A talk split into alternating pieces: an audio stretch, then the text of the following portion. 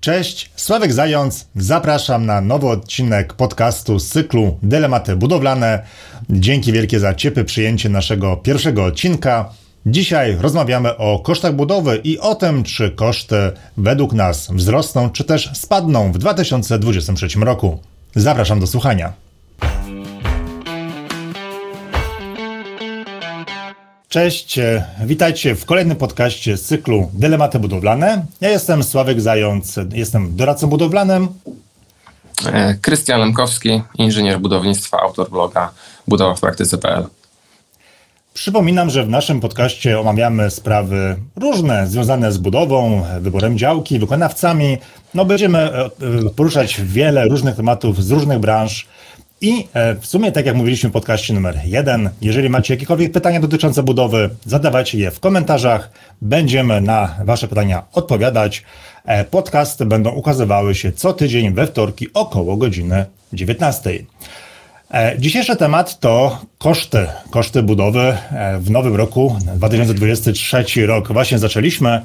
No i wszyscy sobie zadajemy pytanie, czy warto się budować w tym roku i czy wreszcie ceny spadną, a może będą ceny szły do góry. No i pytanie, Krystian, do ciebie, jak uważasz, jak będzie? No to jest pytanie do wróżbity, nie? To nie jest moja specjalizacja zawodowa. E, e, szklanej kuli nie mam. Już możemy sobie pogdybać, tak szczerze mówiąc, no bo to wszystko, to wszystko jest wróżenie z fuzów. Moim zdaniem nie możemy tak stawiać pytania, wiesz, to jest pytanie zbyt, e, zbyt ogólne. Mm, i, i, nie da się na nie odpowiedzieć tak albo nie jednoznacznie, albo inaczej, można na nie odpowiedzieć i tak i nie i obydwie rzeczy będą, obydwie odpowiedzi będą prawidłowe. Wydaje mi się, że są obszary, gdzie ceny mogą zostać takie same, są takie obszary, gdzie ceny mogą się zmienić i na wyższe i na niższe. I trzeba by to rozpatrywać naprawdę, naprawdę bardzo bardzo szczegółowo, wiesz, jakby każdy aspekt rynku mm, e, osobno, każdą jakby gałąź też gospodarki pewnie trzeba by rozpatrywać osobno i rzucę Ci taki przykład, taki, taki, który wydaje mi się dosyć realny, na przykład ceny robocizny. E, ceny robocizny na pewno wzrosną, no bo już od 1 stycznia wzrosły koszty zatrudniania pracowników na umowę o pracę, tak? To się, to się zmieniło. E, minimalna krajowa wzrosła jednym słowem i z tego co wiem ma też wzrosnąć chyba od połowy roku po raz kolejny, tak? Więc już wiemy, że firmy działające legalnie, a tylko z takich korzystamy, e, będą podnosiły swoje koszty, tak? I tutaj nie ma wątpliwości, że ceny, że ceny będą rosły. A z drugiej strony e, ceny materiałów budowlanych, czy one będą rosły, czy nie, trudno powiedzieć. Wiesz, to jest, to jest wydaje mi się dużo bardziej skomplikowany temat. Mm, bo tak, bo, bo cena materiału budowlanego zależy y, od kilku czynników. Po pierwsze, to jest jakiś surowiec, z którego ten materiał jest produkowany. I są na przykład materiały, które są produkowane z surowców, które, których cena nie rośnie, tak? No bo jeśli y, mamy mm, produkty ceramiczne, typu pustaki ceramiczne wypalane z gliny, no to cena gliny, jak cena gliny może wzrosnąć, tak? Jeżeli e, producent ma własną kopalnię, no to, to, to, to koszt tego wydobycia tego surowca jest praktycznie taki sam, tu się wiele nie zmienia ale za to mm, są drugie koszty typu koszty produkcji, koszty nośników energii typu gazu, gdzie właśnie ta ceramika wypalana e, piecami ogrzewanymi gazem, tak, no tutaj znowuż koszt gazu jest bardzo duży, ale są też produkty, dla których te koszty nie wzrosną, nie wzrosną aż tak drastycznie, ale czy spadną? Mm, mówi się dużo o tym, że wiesz, że ceny mieszkań spadną. E, spekulacje takie są, wszyscy czekają na takie spadki cen mieszkań. I, I, stąd też pewnie to się rozlewa na rynek materiałów budowlanych, ale jakby nie widzę wielkiego pola do tych spadków. Myślę, że tak, że niektóre ceny były napompowane, tak jak pewnie pamiętasz, ceny stali skoczyły w mhm. zeszłym roku strasznie. E, teraz już chyba to się zatrzymało, jakby nie ma takiego popytu. Nie widzę mm, powodu, dla którego cena stali miałaby dalej rosnąć. Ewentualnie tu się może zdarzyć coś takiego, że spadnie popyt, więc y, huty mm, y, po prostu obniżą troszkę ceny. No, to jest możliwe, ale z drugiej strony znowu ceny energii mogą wzrosnąć, więc trudno mi powiedzieć jednoznacznie. Obstawiam, że są miejsca, gdzie coś wzrośnie, są miejsca, gdzie coś spadnie. Yy, ogólnie jak będzie, nie wiem. No, rzeczywiście jest to pewnego rodzaju wróżenie z kart i co będzie, to, to będzie, ale e, no, mam jakieś przemyślenia. E, w sprawie e, robocizny może być tak, jak mówisz, ale z drugiej strony, cóż, wiadomo, jak wygląda rynek, tak? Dużo budów robi się tak, że bierze się jakichś wykonawców bez żadnej umowy, nie mają żadnej działalności gospodarczej, nie dają ci wykonawcy żadnej gwarancji. E, oczywiście no, znamy się i wiemy, że takich, takich wykonawców nie polecamy, którzy nie mają własnej działalności, ale jeżeli ktoś jest skłonny zaryzykować budowę z, takim, z taką pseudofirmą, no to może zaoszczędzić, no bo te podwyżki płac e, ich po prostu nie dotyczą, a wydaje mi się, że poprzedni rok był trochę taki nadmuchany, wiesz, czyli wykonawcy łapali roboty, było duże zainteresowanie e, i te ceny troszeczkę napuchły. Teraz mogą mieć wykonawcy mniej pracy, w związku z tym mogą e, starać się o klienta obniżając cenę, czyli masz możliwość negocjacji z wykonawcą. Trochę lepsze masz możliwości teraz niż miałeś kilka miesięcy temu. Widzę, że e, zareagowałeś. Tak, znaczy, za, za, zanegowałem, jakby, za, jakby zacznijmy od końca. Zgadzam się z tym, że będziesz miał większe możliwości ceny i tak jakby z tej strony e, pod tym kątem uważam, że 23 rok może być naprawdę fajny, mm, jeżeli ktoś chce budować dom, bo będzie pewna, znaczy na pewno większa łatwość niż była jeszcze rok temu w poszukiwaniu wykonawcy, e, w, w negocjowaniu cen i tak dalej. Ale to, co mówisz o czarnym rynku, tu się nie zgodzę, bo mm, pracownicy, ci, którzy zarabiają najniższe krajowe, widząc, że jeżeli cena rośnie, nie cena, jego zarobek e, potencjalnie rośnie, jeżeli byłby na umowę o pracę i pracował w jakiejś firmie legalnie, a cena mu, e, nie cena, znowuż ten sam błąd, e, a jego pensja nie rośnie, jeżeli pracuje na czarno, no to zdecyduje się przejść do, do pracy na umowę o pracę, tak? Pracownik też będzie szukał pracodawcy takiego, gdzie, który będzie płacił więcej, więc tutaj nie wydaje mi się, żeby Mm, żeby ta szara strefa się powiększała z tego tytułu. Na pewno jakaś tam będzie.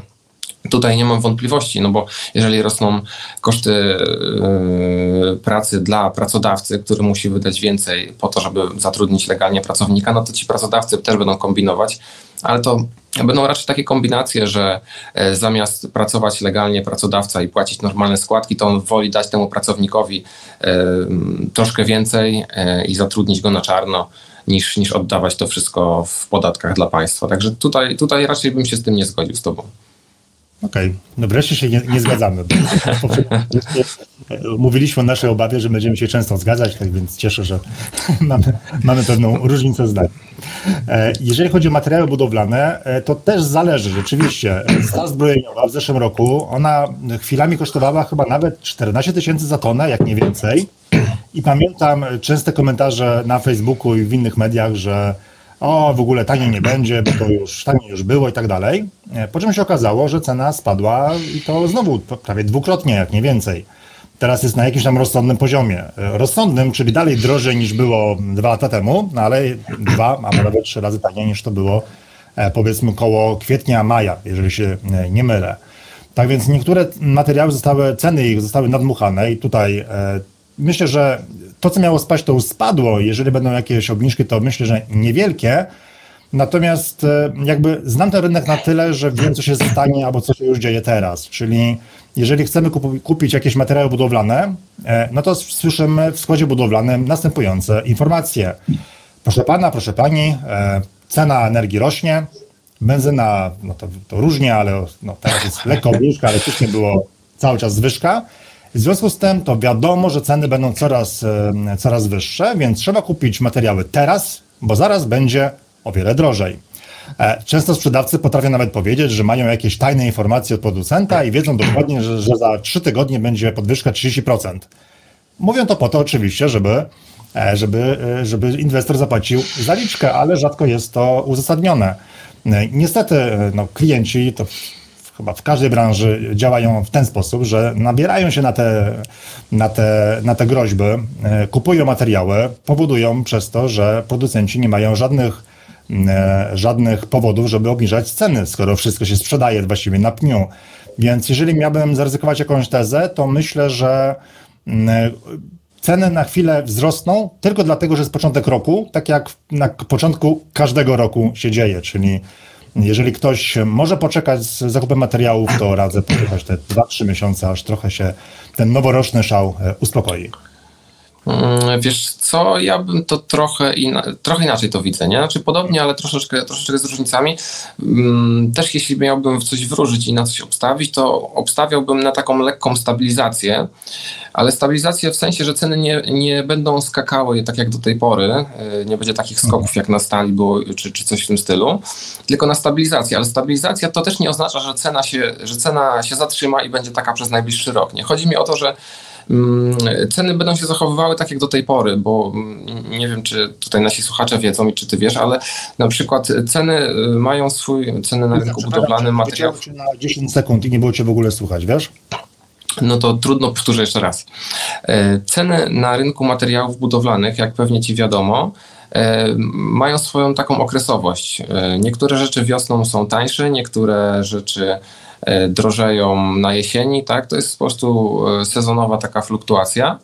I liczę na to, że ta sezonowa fluktuacja wróci do, do tego, co było powiedzmy dwa lata temu przed rozpoczęciem wojny.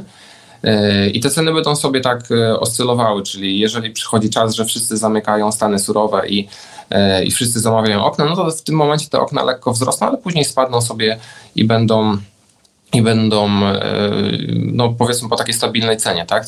Takie, takie jest moje jedno z przewidywań. A drugie jest takie, że ceny generalnie, chcąc nie chcąc, będą troszkę rosły, no bo jest inflacja i wszystko drożeje i jakby wraz, wraz ze wzrostem inflacji te ceny będą sobie powolutku, powolutku e, szły do góry, chcąc nie chcąc. Tak, tak bym to przewidywał.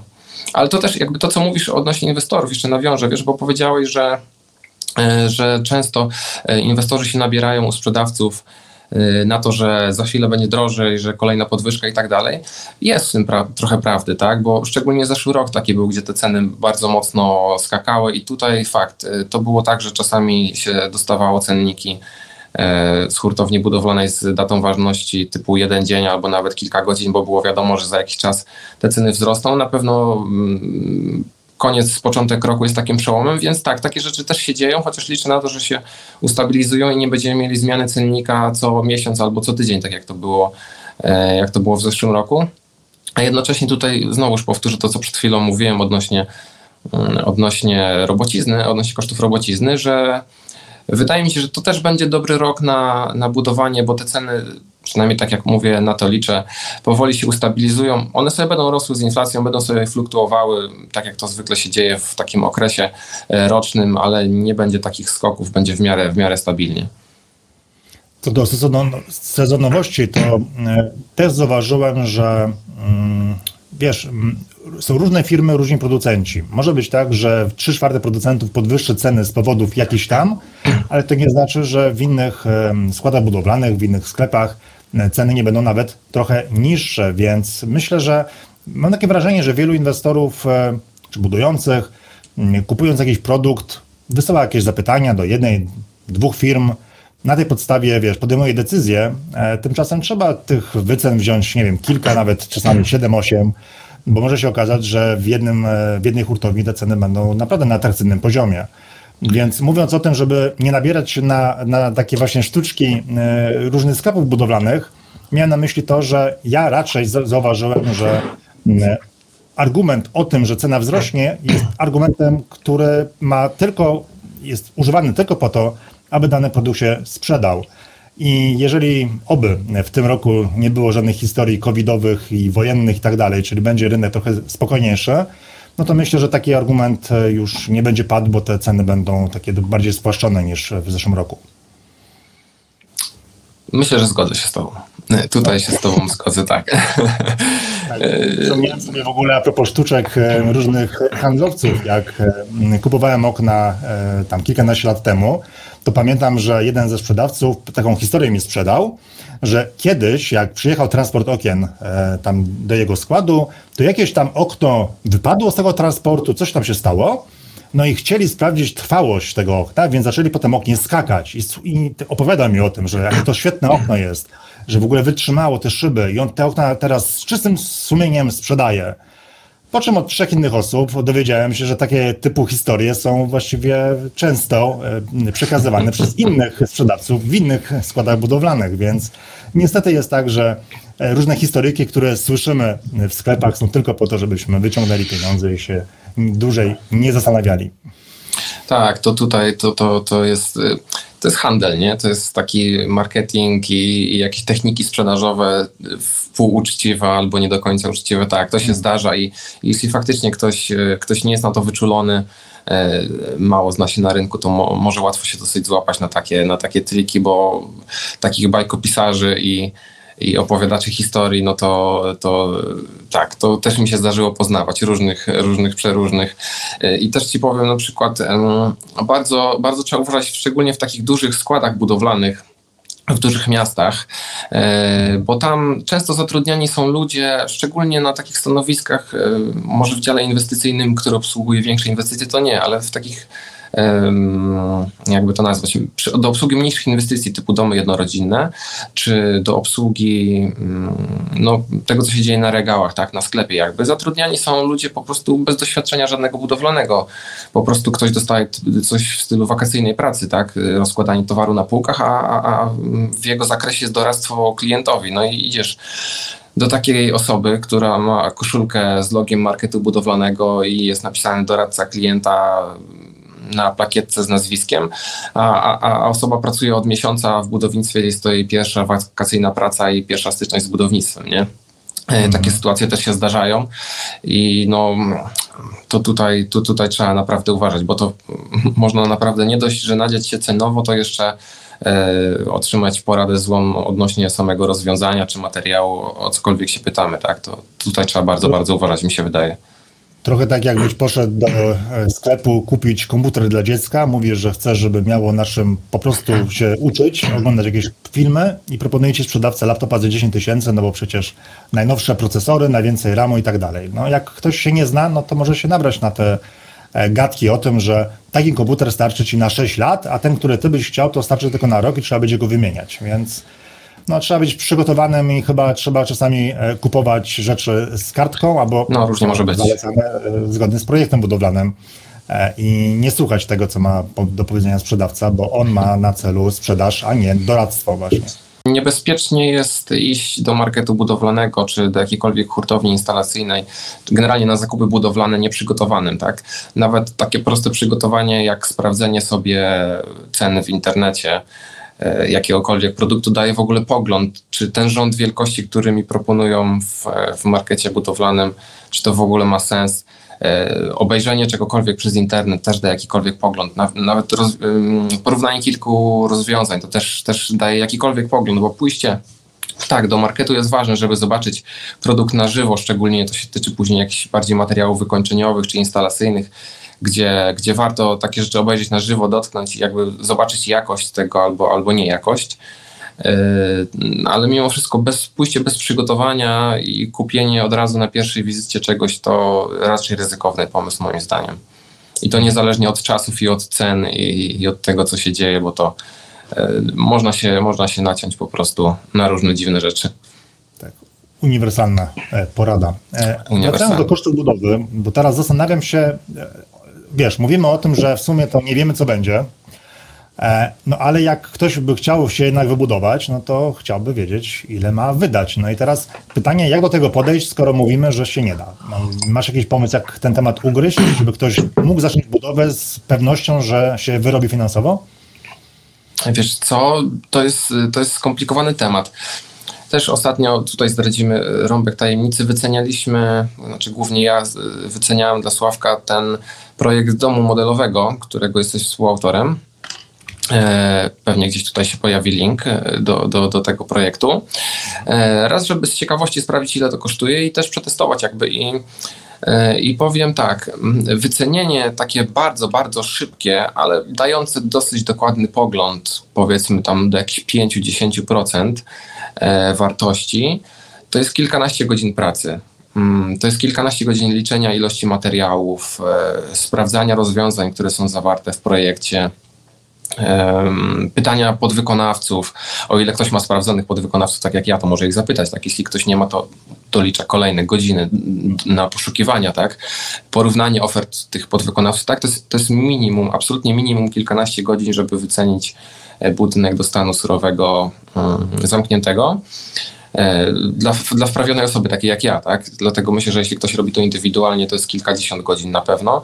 A jeśli byśmy chcieli wyceniać taki, taki dom do stanu pod klucz plus e, zagospodarowanie terenu, E, plus jakieś bardziej szczegółowe, indywidualne rozwiązania, plus e, przegadanie wszystkiego, zdecydowanie, co kto chce już naprawdę szczegółowo, tak żeby, żeby to wycenić i mieć taką pewną cenę, że, że ona już będzie z dokładnością do, nie wiem, maksymalnie plus minus 5%, no to jest kilkadziesiąt godzin pracy, tak? I oczywiście da się to zrobić, tylko to jest, to jest proces, na który trzeba poświęcić czas i, i e, jakby to, co mówiliśmy, wiemy, przynajmniej ja wiem, ty też już te, wiesz, znając ten rynek, jak niektóre materiały budowlane mogą się zachować. Niektóre powinny raczej ustabilizować swoje ceny, niektóre mogą jeszcze trochę wzrosnąć ze względu na przykład na wzrost cen energii. I możemy powiedzmy w rocznej perspektywie z jakimś tam prawdopodobieństwem przewidzieć, że te materiały jeszcze zostaną na takim poziomie, te może lekko wzrosną, to możemy dodać im 10% zapasu. Mhm, wiemy, że robocizna trochę wzrośnie, więc do robocizny możemy dodać troszeczkę zapasu i, i powiedzmy z taką dokładnością do 5% wycenić ten, wycenić taki projekt na rok do przodu. Mm, jest to realne, ale to jest sporo pracy, żeby, żeby to zrobić i troszeczkę tutaj trzeba wiedzy e, i doświadczenia, żeby jakby zawęzić te widełki cenowe, mm, żeby uzyskać najlepszą dokładność. No ale dobra, ale po co, skoro wchodzisz w internet, widzisz projekty katalogowe, tam widzisz jakieś kosztorysy obok, e, które ładnymi cyferkami świecą, no to nawet możesz ściągnąć czasami sobie taki kosztorys i widzisz, że to jest w miarę wyszczególnione nawet. E, to mamy w to nie wierzyć, czy trzeba komuś zapłacić teraz za wycenę takiego budowy, budowy domu? E, wiesz, jakby mm, powiem ci, że to jest temat na osobny podcast, ale jak zacząłeś, to, to, to weźmy to tak. Powiedzmy, o ile stan surowy jeszcze jak cię mogę, nie? Można by zaufać takiemu kosztorysowi w miarę, no to E, wykończenie, tak, przyłącza, e, zagospodarowanie terenu wokół budynku to jest, to jest kompletnie niemierzalne. E, a stan surowy, jakby na tym się skupmy, tak, żeby już nie, nie, nie wchodzić w ten temat, bo mówię, to jest na osobny podcast zupełnie.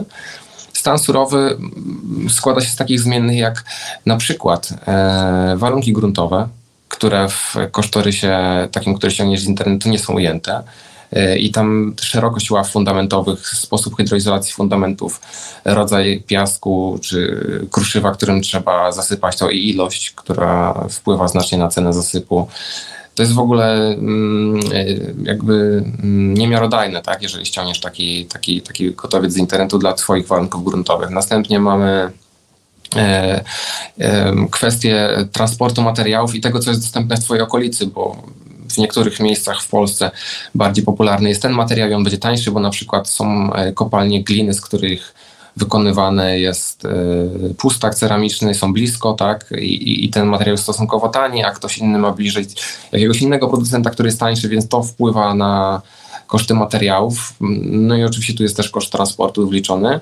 Dalej mamy odległość od większego miasta, ceny robocizny, kończąc na takich rzeczach jak e, dotyczących dalej stanu surowego, jak stolarka okienna, gdzie różnica to możesz, możesz pewnie mieć jedno zero różnicy na końcu, nie na początku.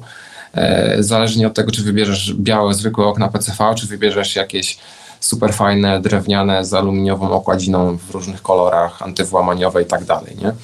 Więc ściągnięcie czegoś takiego z internetu jakby to co naj, w najlepszym wypadku pokaże ci to dolną granicę kosztów, e, przy jakich jesteśmy. E, nic lepszego z tego nie uzyskasz bez, bez szczegółowego e, dostosowania takiego kosztorysu do własnych potrzeb. No bo tak jak mówię, stan surowy to jeszcze jest najmniej problematyczne. Problemy się zaczynają, jak zaczynasz wybierać kolory farb na ścianie, kolory kafelek, rodzaj, dachówkę, okna, już wspomniałem, drzwi, bramy garażowe.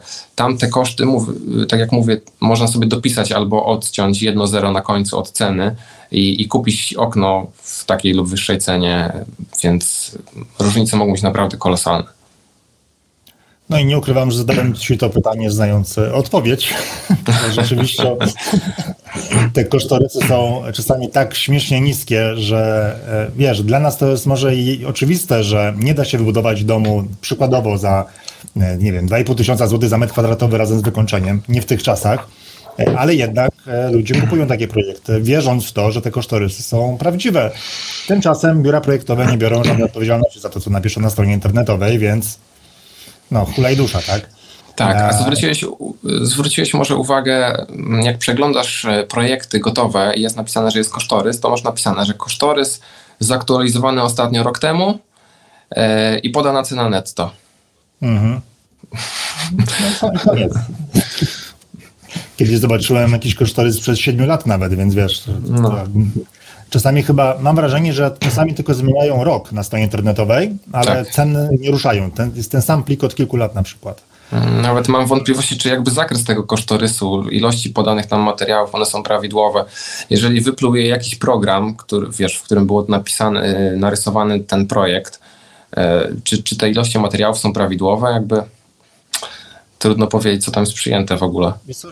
Czasami mnie y, tak dziwi to, że w tych kosztorysach, jak są dostępne, jest bardzo szczegółowo na przykład opisane, ile, nie wiem, deski na szalunki, albo ile wręcz gwoździ na przykład, ale jeżeli chodzi o instalację, to jest napisane instalację szacunkowo 15-30% na przykład kosztu inwestycji, czyli e, to dalej widzimy jakiś kosztorys, ale trzeba umieć czytać ten kosztorys, żeby zobaczyć, czego w nim nie ma, bo akurat tak. jeżeli chodzi o instalację, to możemy wydać naprawdę mnóstwo pieniędzy, bo wszystko zależy od naszych oczekiwań, tego, co w ogóle w tym domu chcemy. Jak chcemy jakiś dom, e, mówiąc e, tak powszechnie e, inteligentny, tak, czyli będzie miał dużo kilometrów przewodów, no to będzie kosztowało więcej niż dom budowany dla osób, które potrzebują tylko no, po prostu światła, włączników i kontaktów, więc e, trzeba starannie te kosztorysy przejrzeć.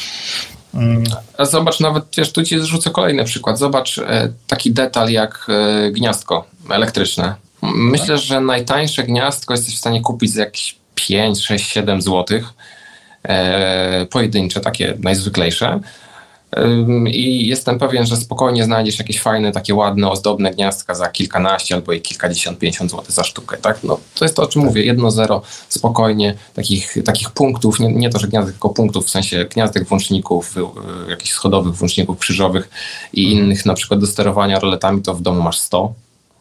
Mhm. Także spokojnie tutaj już w tysiącach można liczyć różnice między tańszym a droższym produktem, e, więc takie wycenianie z kosztorysu to e, mówię, w najlepszym wypadku określimy e, dolny pułap, poniżej którego raczej nie da się zejść, a nie realny koszt wybudowania tego konkretnego domu na tej konkretnej działce dla tych konkretnych osób w tym konkretnym czasie jeszcze, tak?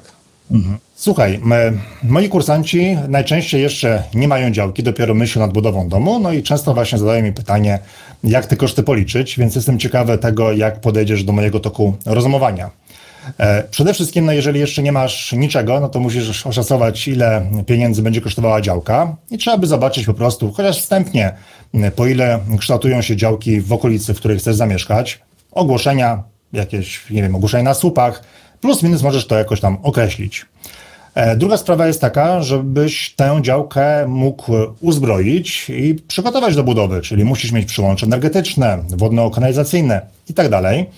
E, te koszty mogą być naprawdę e, wysokie, nawet kilkadziesiąt tysięcy złotych, szczególnie jeżeli na przykład sieć kanalizacyjna biegnie gdzieś w drodze pół kilometra od Twojego domu.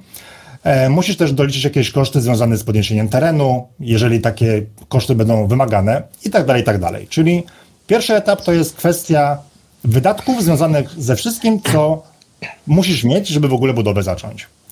Następnym krokiem jest e, określenie swoich potrzeb i tu jest bardzo szeroki temat, e, zaczynając od tego, czym chcesz e, ogrzewać dom, pompą ciepła, czy też gazem, czym chcesz go wentylować, czy chcesz mieć fotowoltaikę, czy chcesz mieć rolety jakieś elektryczne. Każdy, każda decyzja wpływa w dużym stopniu na koszty budowy. Tak samo kwestia tego, co w ogóle chcemy, czyli jakie pomieszczenia, w jakich, jakich e, rozmiarach, co w ogóle chcemy. Każdy metr kwadratowy powierzchni to jest co najmniej te kilka tysięcy złotych mniej w kieszeni, więc trzeba naprawdę dobrze pomyśleć nad tym, czego potrzebujemy i czy na pewno potrzebujemy dom o takim i takim metrażu. E, I dopiero jak sobie tak wstępnie oszacujemy właśnie metraż, zobaczymy mm, co chcemy, dopiero wtedy możemy wstępnie chociaż zacząć na przykład szukać projektów katalogowych w internecie, ale tylko na zasadzie takiej, żeby rozeznać się w ogóle co jest na rynku. I jeżeli e, uda się znaleźć projekt katalogowy, który nam odpowiada, no to ja sugeruję, żeby znaleźć kosztorysanta, który na podstawie bieżących cen, aktualnych cen mm, przygotuje kosztorys budowy na danej działce w danym roku. E, natomiast no, jeżeli takiego projektu nie znajdziemy, a to bardzo możliwe, no to musimy znaleźć projektanta, który zaprojektuje nam dom marzeń, ale projektując w taki sposób, aby brał pod uwagę wasz budżet. I wtedy podczas tych rozmów z projektantem jesteście w stanie e, dojść do jakiegoś tam konsensusu, czyli zaprojektować dom, który po prostu, e, na który was stać. E, innym aspektem jest jeszcze kwestia wykończenia budynku, e, bo jak wiemy, można no, bardzo dużo zapłacić za wykończenie. Ostatnio widziałem przyciski do Geberitu, które kosztowały po półtora tysiąca złotych, więc można i tak zaszaleć. Więc to znowu jakby temat się powtarza, musimy wiedzieć, czego chcemy, zanim zaczniemy w ogóle cokolwiek liczyć, bo każdy element budowy ma niesamowity wpływ na cenę. Panele mogą być tanie i dobre, ale być może chcesz mieć parkiet jakiś drewniany, może chcesz mieć sufity podwieszane w całym budynku, może chcesz mieć jakieś specjalne rozwiązania kosztowne. No bez jakiejś takiej listy tutaj dużo, dużo nie zdziałamy. Tak więc ja proponuję, aby najpierw sobie naprawdę dużo pomyśleć e, o tym, czego chcemy, a o kosztach dopiero pomyśleć później, a nie zastanawiać się, ile może kosztować budowa domu i dopiero potem jakby zastanawiać się, czy nas stać, czy nas na to nie stać. Nie wiem, czy dobrze to opowiedziałem, ale to tak. Wiesz co, e, myślę, myślę, że dobrze to powiedziałeś, tylko ja bym to ujął po mhm. prostu bardzo krótko. Jakby, to też już wspomniałem. Mhm. E, najpierw planowanie. E, dużo czasu trzeba poświęcić na planowanie, na, na przemyślenie tego, co się chce dokładnie, w sensie i jaki ten dom jest, y, jaki ma być duży i szczególnie y, jak ma być wykończony, bo wykończeniówka bardzo, bardzo wpływa na koszty. Y, I krok po kroku, produkt po produkcie, detal po detalu spisywać i wyceniać. I to jest to, co mówiłem. Kilkanaście, kilkadziesiąt, kilkaset, w sensie 100, 150, 200 godzin roboczych trzeba poświęcić, żeby szczegółowo wycenić dom i poznać jego E, dokładny koszt, a nie odwrotnie, nie to, że hura, hura, sąsiad wybudował dom za 5000 zł za metr, ja też tak zrobię e, i na pewno, i na pewno mi się uda, tak? bo to prowadzi e, do katastrofy pod tytułem, że wybuduje stan surowy, zamknięty, stan deweloperski, a na wykończenie zaczyna brakować no to zróbmy tylko kuchnię i łazienkę, a potem się zobaczy. Tak? To mniej więcej taki jest standardowy schemat. Mm, jeżeli zaczynamy to tak optymistycznie traktować. Myślę, że dla wielu osób to nie jest takie nawet oczywiste, że ten sam dom o tym samym metrażu można wybudować na chyba setki sposobów. Nawet ten nasz dom, którego robiłeś kosztorys, on jest prosty, tak? Bo jest prostokąt tak. i dach dwuspadowy. No jakby tutaj filozofii żadnej nie ma, ale przecież możesz mieć zwykłe ławy fundamentowe, też różny koszt, bo zależy od warunków gruntowych, a możesz mieć zachciankę, jakąś płytę grzewczą, płytę fundamentową. E, możesz mieć zamiast blachy na rąbek dachówkę ceramiczną, a dachówka też prawdopodobnie będzie wymagała innej więźby dachowej.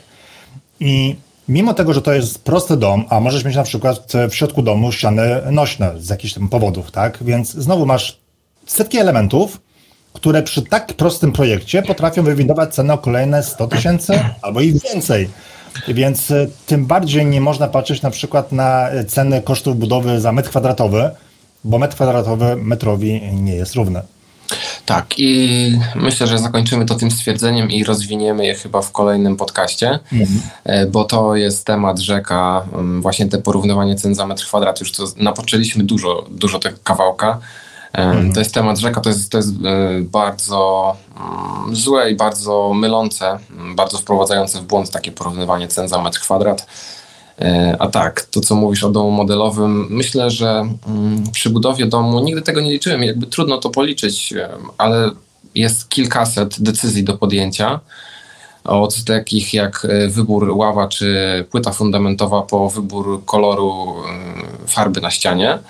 Mm, no lekko kilkaset takich decyzji jest i każda z tych decyzji wpływa na cenę. I e, i to jest chyba największa, jakby zamykając klamrą tą naszą dzisiejszą rozmowę. To jest chyba największy czynnik, który wpływa na koszty budowy domu. Nie inflacja, nie koszt materiałów, tylko to, co po prostu sobie wybierzemy, zdecydujemy, że tam ma się znaleźć e, to, co chcemy zastosować. Tak bym to podsumował.